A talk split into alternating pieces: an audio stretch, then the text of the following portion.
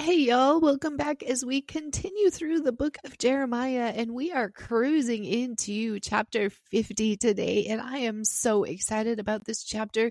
It is so packed full of some amazing words from the Lord.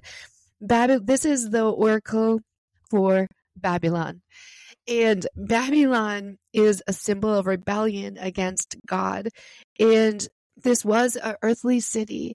And the human people that that resided in the city uh, they they oppose the glory of God. They continually choose everything other than God, and it's it's the symbolism of worldly materialism, wealth, wanting to focus on self importance and pride and comfort and luxuries of life in putting all of those things as idols in our lives before God God is okay if we have things. He blesses our lives with items that we get to enjoy while we are on earth.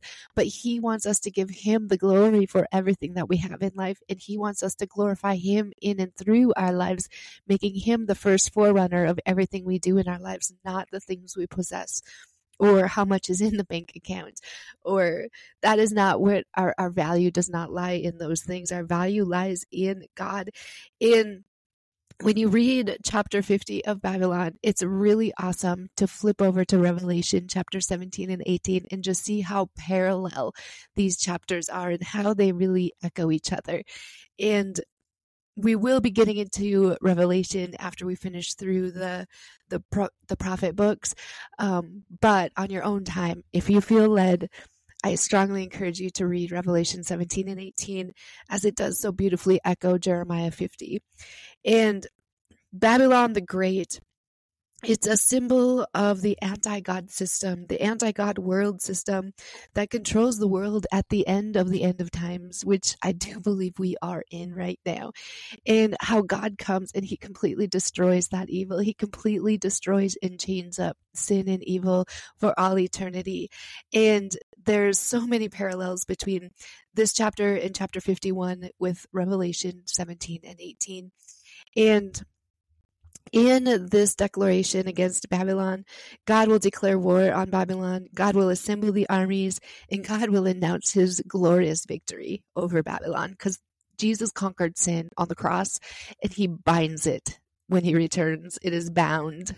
It is it is completely bound right now. Satan is not bound. Satan is on earth, which is why evil is so abundant on earth. But we have victory over sin in our lives through the Holy Spirit in us and the power that resides in us from God Almighty. We can resist sin, we can run from temptation, and we can choose God. And when we do, we are part of his kingdom for all eternity. And when he returns, he will bind the enemy, and the enemy will be bound. So there'll be no more evil, no more wickedness, no more sadness. And in the time and culture we are in, in the book of of Jeremiah right now. This is another one of those amazing chapters that speaks into the current situation as well as the future coming of our Lord and Savior Jesus. And the Medes and the Persians, they captured Babylon in 539 BC. And remember, they were a monopoly. They thought they were all that in a bag of chips and that no one could touch them. And Alexander the Great in 330 BC completely destroyed Babylon and left it in nothing but a heap of ruins. It was completely just turned to rubble. And since Babylon symbolizes the uh, anti God world system, the ultimate fulfillment of this chapter, the the breakdown and destruction of Babylon occurs in Revelation 17 and 18. And we're looking at two different horizons as we read through this chapter. So as we move forward in chapter 50 of Jeremiah, just keep that in mind. And God declares war on Babylon as well as the God of the Babylon nation. Remember, a lot of people in this time and culture, when wars happened, it was wars against their gods. And the word translated idol the word for idols in hebrew it means wooden blocks. They're literally worshiping wooden blocks. And the images they're used for images it means dung pellet dung pellets. So they're worshiping their false idols and their their false images that they put before god are are no more worth They're they're worthless. They're they're wood blocks and dung pellets, is what he's saying, which is true. In verse one, with that, we will start venturing into this chapter. The Lord gave Jeremiah the prophet the message concerning Babylon and the land of the Babylonians. This is what the Lord says Tell the whole world to keep nothing back. Raise a signal flag and tell everyone that Babylon will fall. Her messages, her images and idols will be shattered. Her gods Bel and Marduk will be utterly disgraced. For a nation will attack her from the north and bring such destruction that no one will live there again. Everything will be gone, both people and animals will flee. So God says, tell the whole world. And that's why we're looking at two horizons here. Babylon is coming down. The current Babylon city that is, is fighting against them and thinks they're so great, as well as the, the future Babylon, the anti-God world system. Tell the whole world, don't hold back. Trust in God. Put your faith in God because God is ruling, God is reigning, and God will have the victory. When we choose God, we choose the winning side. And with that, we'll continue in verse 4. In these coming days, says the Lord, the people of Israel will return home together with the people of Judah. They will come weeping and seeking the Lord their God. They will ask the way to Jerusalem and will start coming back home again. They will bind themselves to the Lord with an eternal covenant that will never be forgotten.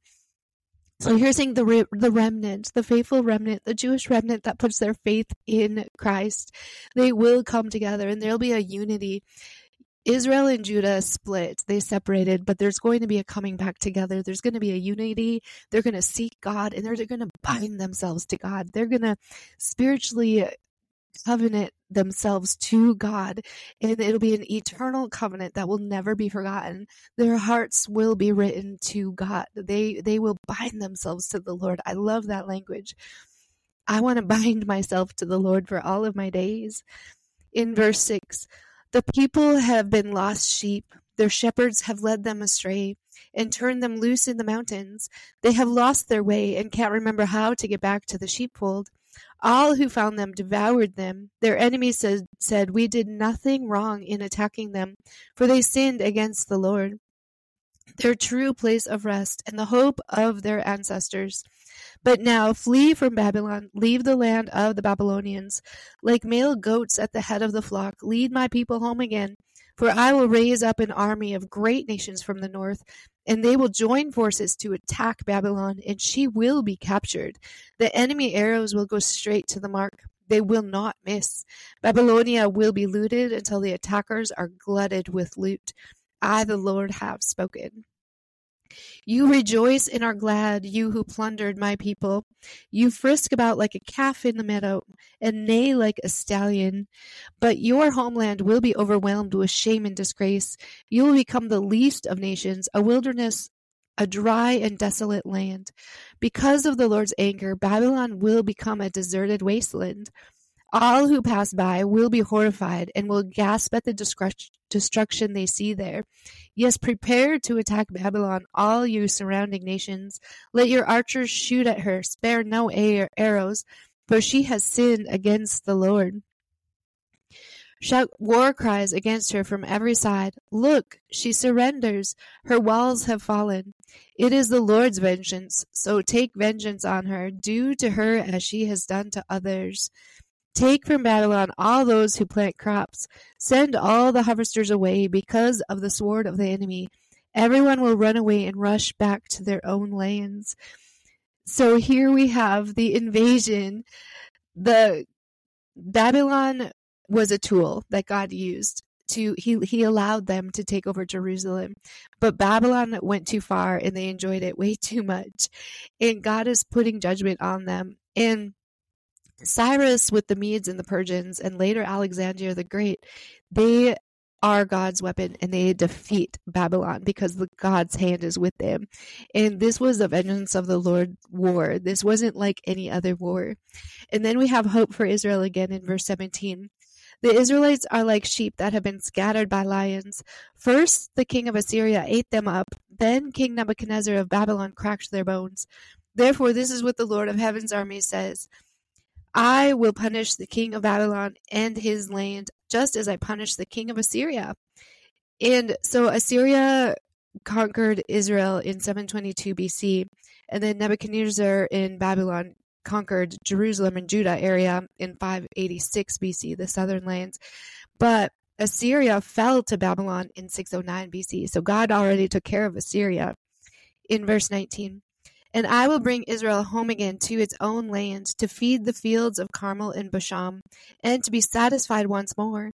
In the hill country of Ephraim and Gilead, in those days, says the Lord, no sin will be found in Israel or in Judah, for I will forgive the, re- the remnant I preserve. So, in those days, whenever it says in those days, he's speaking of the days that are still to come, the future millennial period, where the people who put their trust and faith in Jesus will be forgiven, and there will be no sin found. There will be no remnant of sin anywhere. The remnant that stands firm will be seen as sinless before God if we put our trust and faith in Jesus. In verse 21, Go up, my warriors, against the land of Merathaim and against the people of Pekod. Pursue, kill, and completely destroy them, as I have commanded you, says the Lord. Let the battle cry be heard in the land, a shout of great destruction. Babylon, the mightiest hammer in all the earth, lies broken and shattered. Babylon is desolate among the nations. Listen, Babylon, for I have set a trap for you. You are caught, for you have fought against the Lord. The Lord has opened his armory and brought out weapons to vent his fury. The terror that falls upon the Babylonians will be the work of the sovereign Lord of heaven's armies. Yes, come against her from distant lands, break open her granaries, crush her walls and houses into heaps of rubble, destroy her completely, and leave nothing. Destroy even her young bulls. It will be terrible for them too. Slaughter them all. For the day of Babylon's reckoning has come. Listen to the people who have escaped from Babylon as they tell Jerusalem how the Lord our God has taken vengeance against those who destroyed his temple.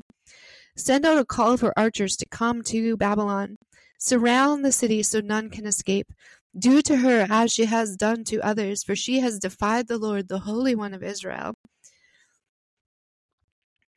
her in verse 30 her young men will fall in the streets and die. Her soldiers will all be killed says the lord. See i am your enemy you arrogant people says the lord the lord of heaven's armies. Your day of reckoning has arrived the day when i will punish you. O land of arrogance you will stumble and fall and no one will rise up. For I will light a fire in the cities of Babylon that will burn up everything around them. And this is what the Lord of heaven's army says the people of Israel and Judah have been wronged. Their captors hold them and refuse to let them go. But the one who redeems them is strong. His name is the Lord of heaven's armies. He will defend them and give them rest again in Israel. But for the people of Babylon there will be no rest. The sword of destruction will strike the Babylonians, says the Lord. It will strike the people of Babylon, her officials and wise men too. The sword will strike her wise counselors, and they will become fools. The sword will strike her mightiest warriors, and panic will seize them. The sword will strike her horses and chariots and her allies from other lands, and they will all become like women. The sword will strike her treasures, and they will all be plundered. A drought will strike her water supply, causing it to dry up. And why? Because the whole land is filled with idols, and the people are madly in love with them. sounds a lot like um, the US. I'm just going to throw that out there. We tend to just want idols and material things and wealth and we throw God aside. And when I say we, I mean the nation in general. There's a lot of wonderful Christ followers within our nation, and they will be counted as the faithful remnant when judgment strikes again. In verse 39, we'll continue. Soon Babylon will be inhabited by desert animals and hyenas. It will be a home for owls. Never again will people live there. It will lie desolate forever. I will destroy it as I destroyed Sodom and Gomorrah and their neighboring towns, says the Lord. No one will live there. No one will inhabit it. Look, a great army is coming from the north. The great nation and many kings are rising against you from far off lands. They are armed with bows and spears, and they are cruel and show no mercy. As they ride forward on horses, they sound like a roaring sea. They are coming in battle formation, planning to destroy you, Babylon. The king of Babylon has heard reports about the enemy, for he is weak with fright. Pangs of anguish have gripped him like those of a woman in labor. I will come like a lion from the thickets out of Jordan, leaping on the sheep in the pasture. I will chase Babylon from its land, and I will appoint the leader of my choice. For who is like me, and who can challenge me? What ruler can oppose my will? Listen, the Lord's plans against Babylon and the land of Babylon of the Babylonians.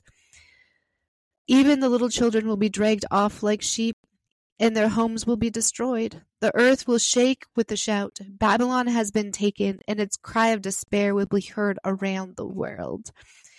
So, the Medes and the Persian Empire took over in 539 BC in the Battle of Opis, but they didn't completely destroy the city completely. Alexander the Great did that in 330 BC, like we said, leaving it in a heap of ruins. But all they cared about was their idols, and their idols are nothing. God's like, look, your idols are pointless. They're useless. They're nothing but a piece of wood and dung pellets. And he takes over and shows them that he is mighty. He is the only God, and he takes them down in a one in a vengeance. He takes them down, and he gave them time to repent. He gave them time to turn. He gave them time to trust in him, but they refuse, and they God allowed them to take over Jerusalem, but they took it too far. They loved hurting God's people, and God said, No, that is not allowed. And he reveals the stupidity in making idols a, a God that we worship. And he he magnifies the greatness of the one true mighty powerful living god the only thing that matters in our lives is god and his chosen commander is cyrus and he breaks the power of Babylon. And God is enforcing his grace and his mercy as well as his justice. And the city is going to end up deserted and, and, and desolate forever. It says forever. And when God returns and when Jesus returns, like the mighty shout that comes from the clouds when Jesus returns for us. There is going to be a final battle, but it's not really going to be a battle. It's going to be a shout of one word from God because with God, He is so powerful. It only takes one word to bring forth His will, and He will completely bind up the enemy and Babylon will end. The world, anti God world system will be over. And then we will have a world that is focused on God and peace and love and forgiveness and glory. And it's going to be amazing. And with that, we're going to pause as we step into chapter 51 tomorrow and continue this journey through Jeremiah. Thanks, y'all. I hope you're having a great day.